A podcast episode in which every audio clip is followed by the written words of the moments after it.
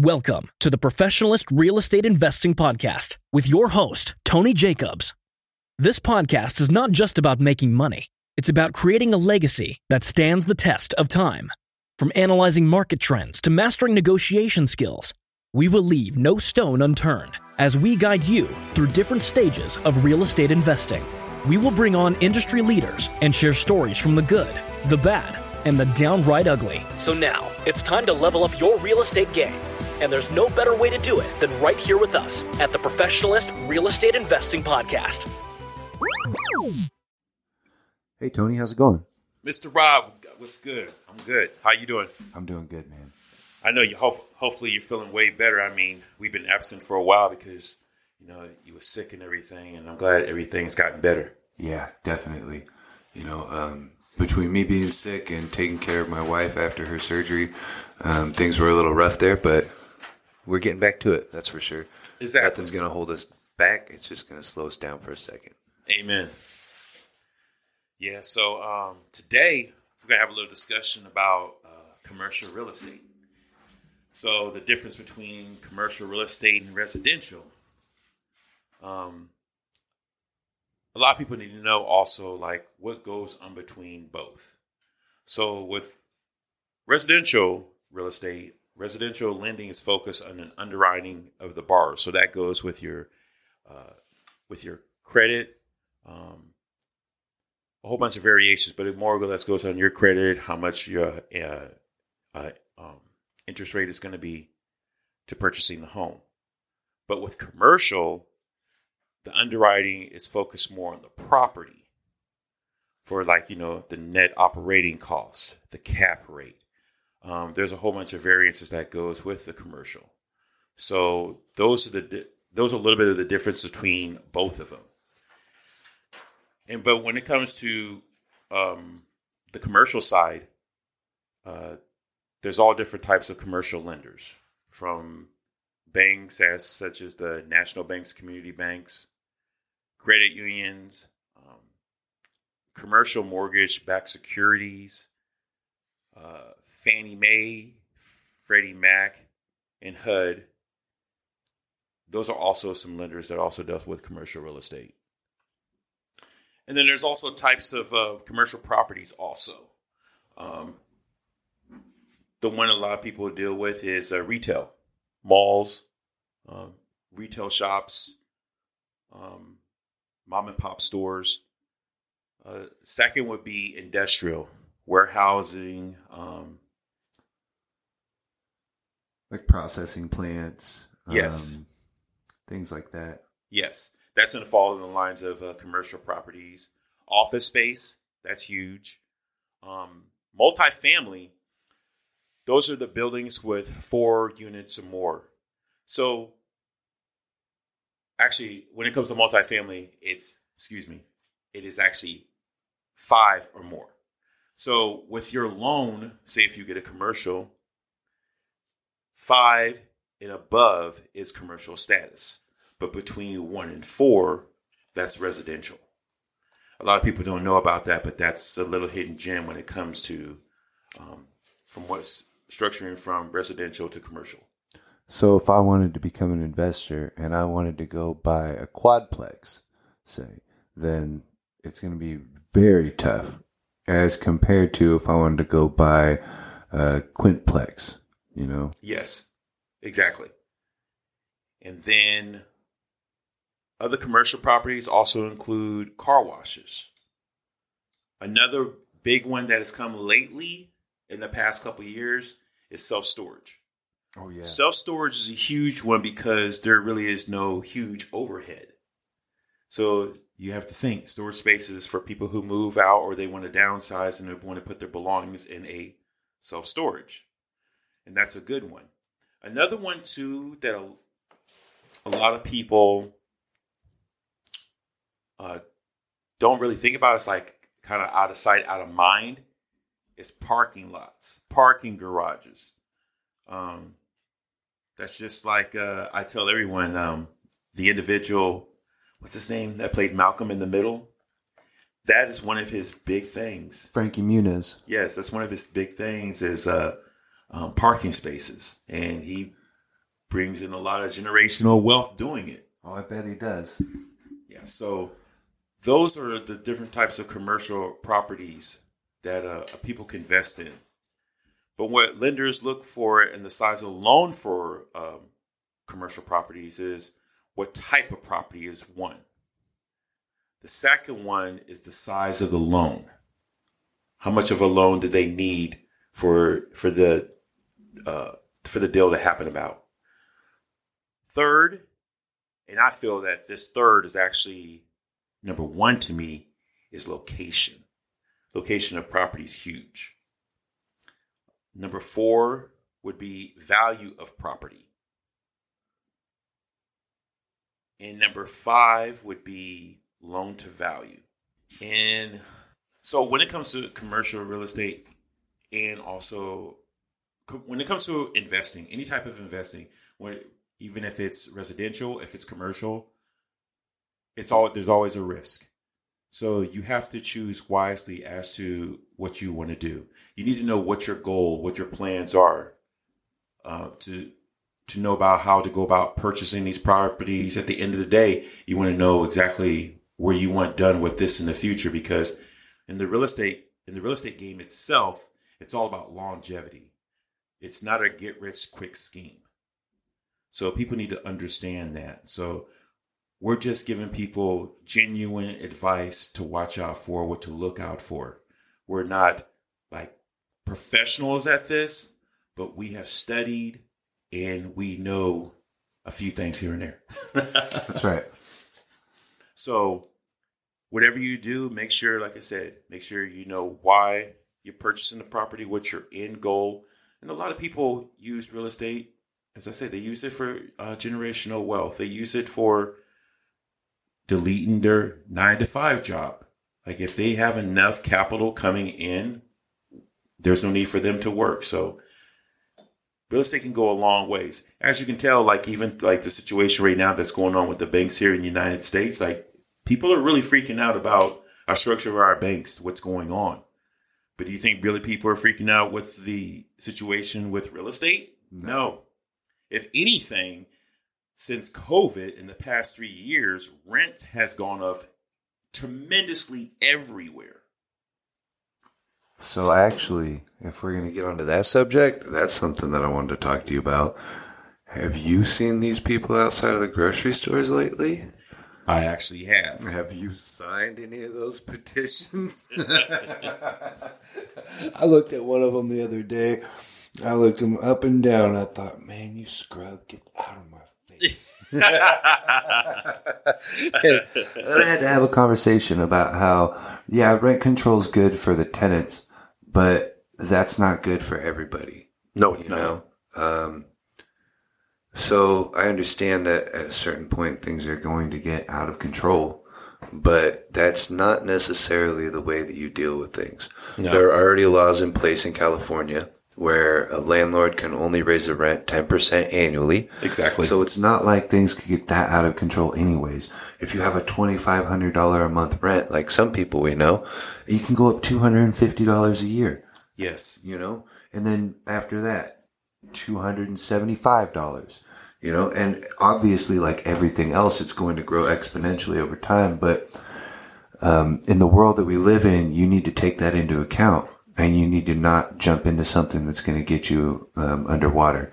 Um, another conversation that we've had recently was about people that end up with large sums of money from things like the lottery. Yes. And what do you end up doing with that? You you want a home, you want stability in your life, and if you've grown up poor, you want that McMansion. But Yes. the problem with that McMansion is that it's going to cost you more in property taxes every year than you can actually pay. And that and and maintenance. and people always end up putting themselves into bad situations because they don't think ahead. Exactly. They go with what feels right at that time. That's it. That's it. So you need to really, if you're going to become a real estate investor, um, really pay attention to what you want, how you want to structure your investment portfolio, um, and what type of taxes you want to pay. Exactly. Really? Because that's that's definitely a different a good episode for us too is definitely with the taxes. because the reason why I say about that is that's a whole nother chapter is because a lot of people think that with taxes, uh, the the wealthy they there's a cheat code. There is no cheat code when it comes to taxes. There's a blueprint, but there's not a cheat code because everybody can read the, the tax structure. You may not understand every single word, but there's people out there. There's CPAs who know exactly how to go about for a person to lower their taxes. The main engine that helps them lower their taxes is real estate. The government gives them that availability if they have the money and the resources to purchase real estate that they can counteract their taxes. And to be fair, um, if this podcast in and of itself proves nothing else at all, it's the 2020s. You have Google. If you don't understand something, you can always look it up. You can figure it out through Google and creativity. Nothing is impossible. Exactly. We have everything. This is 2023. We have everything very accessible to us than any other time in the history of man. In the history of man, there is no excuses. No, none at all. Um, ignorance is a choice at this point. Yes, exactly. I'm with you there. Yeah, but especially when, it, like we said, was talking about rents, and I, I wanted to bring another thing when it came to rent is uh, is that the generation that's I can't remember which generation it is. It's the latest generation. uh, Gen Z is Gen Z. If you would, if you think about it, a lot of them don't want to buy homes. They don't want the responsibility to buy homes. What they want to do is rent. And it's already been established that a lot of them in this Gen Z generation, that's all they want to do is rent. A lot of them can't even afford to buy because everything is skyrocket so high. So that's what I was going to say was, uh, without giving too much away, we, um, we are separate generations. Yes. Right? And, uh, so I have friends that are Zoomers, um, and honestly, like for my generation and the younger generations, it's sad, dude, but the American dream's about dead. Um, that whole idea of going out and buying a home and having 2.5 kids and a wife that stays home all day and you guys have two cars and you know a nice lawn and all that stuff is about dead exactly um yeah. so that's why this hustle culture is coming up so strong that's why there's been the great migration away from the 9 to 5 jobs that's why these big corporations are having the issues that they're having now that's why Walmart is having to shut stores down because of theft.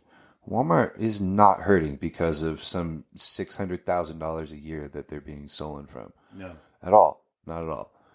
They're hurting because they can't get people to come in there and be slaves anymore. Yes, it's like a great awakening. Yes, and then I, I always, if you, if anyone hears me all the time, I, I always talk about COVID. COVID changed everything about the world. Every way, the way we think, the way we do things. It changed the mentality. It changed my mentality in so much and so many different levels. It's the way everything. Where in the history of time have you ever seen the world completely shut down? For illustration, I remember the one time where there was a photo of a gentleman and he was standing on his rooftop and he was never ever able to see the Himalayas completely like clear. Well, when every the world was shut down and none of the factories are running, he was able to see the mountains so clear. Why? Because while we was inside, the earth was healing. That's right. That's why animals, bears, coyotes, that was why they were migrating to in the towns into cities because they weren't hearing that noise because in the wilderness, right, you don't hear much noise. If you do, you hear you know somebody stepping on sticks and leaves and everything. They weren't hearing any of that, so they were migrating out of their limits. Why? Because we were shut down. Right. So even people's way of thinking, you got to think how many people from three years ago to now have turned into entrepreneurs. Yeah have started investing, have started their own companies, have done their own LLCs, have got, done uh, uh, multifamilies, um, even homes, uh, an abundance of homes. Their people's thinking has changed so much, especially especially from COVID to now that people are changing. Because, like I said, there's so many different avenues. You can Google. We have information. We have the internet. The internet changed the world. Yeah. Just like me and you was talking about the AI stuff. That's changing the world to this very day. Yes, it is. So, in a way, it's not like keeping up with the Joneses, but we have to adapt. We have to adapt to what's going on, Most and whatever and whatever resources that we have, and especially when it comes to you got to think in the seventies when people were buying homes and everything, they couldn't go on Zillow. No. They couldn't No. go on Zillow Zillow at all and be like, okay, I think my house is worth this, even though it's not the most credible numbers. No, they'd look But- in they'd look in the nickel. Yeah, yeah, right, exactly, exactly. Get the nickel every every week. Right. And like, hold on, who should I talk to? And open up the, the Bible book of Yellow Pages. Yeah. yeah. Oh, I'm gonna go with real estate agent fourteen. Yes, yes. So I know we got a couple things more to do here in the studio, but um, eventually we're going to have people who are doing these things, who are investing, who are bettering themselves, who want to show people that this can be done in real estate. Real estate is the major platform. What's the two expressions? God's not making any more dirt, and God's not making any more land. That's it. That's it. In fact, if you pay attention to weather patterns, it looks like he's taking it away. yes. yes. Yes, indeed. So, yeah. So, I, I would invite anybody to please subscribe uh, to our podcast. And um, Tell a friend. yes, yes. We got we have a, a lot of great information. We're, we're gathering together to um, for everyone easily to understand. Um, and knowledge is power. Knowledge goes a long ways like I'm still learning to this very day. I was learning about like I, I, we talked before before we started about uh, business credit. There was just like hidden gems, and was like, hold on, I'm you was getting excited and like. Trust me, I, I learned so much. I sit in my office and I'm just, I just listen and listen and listen. And I listen to credible people. And I still Google or I still do my home homework as to to make sure that what they're speaking about is the truth. But a lot of people don't do that. I, th- I think it's like the uh, quick, I know what I'm doing, quick justification. But me, I like to, if I'm telling somebody, I want to let them know that I know this 100%. So I want them to feel comfortable around me too. Well, always check what I say Exactly. because I'm gonna do my very best to be honest and to be truthful, to just give you facts. But you know, I'm a human and I'm gonna make mistakes. So always check what I say. Yes. Um, so that being said, you guys have a great evening. Um, thanks for listening to our podcast, and you'll be hearing from us again soon. yes, sir.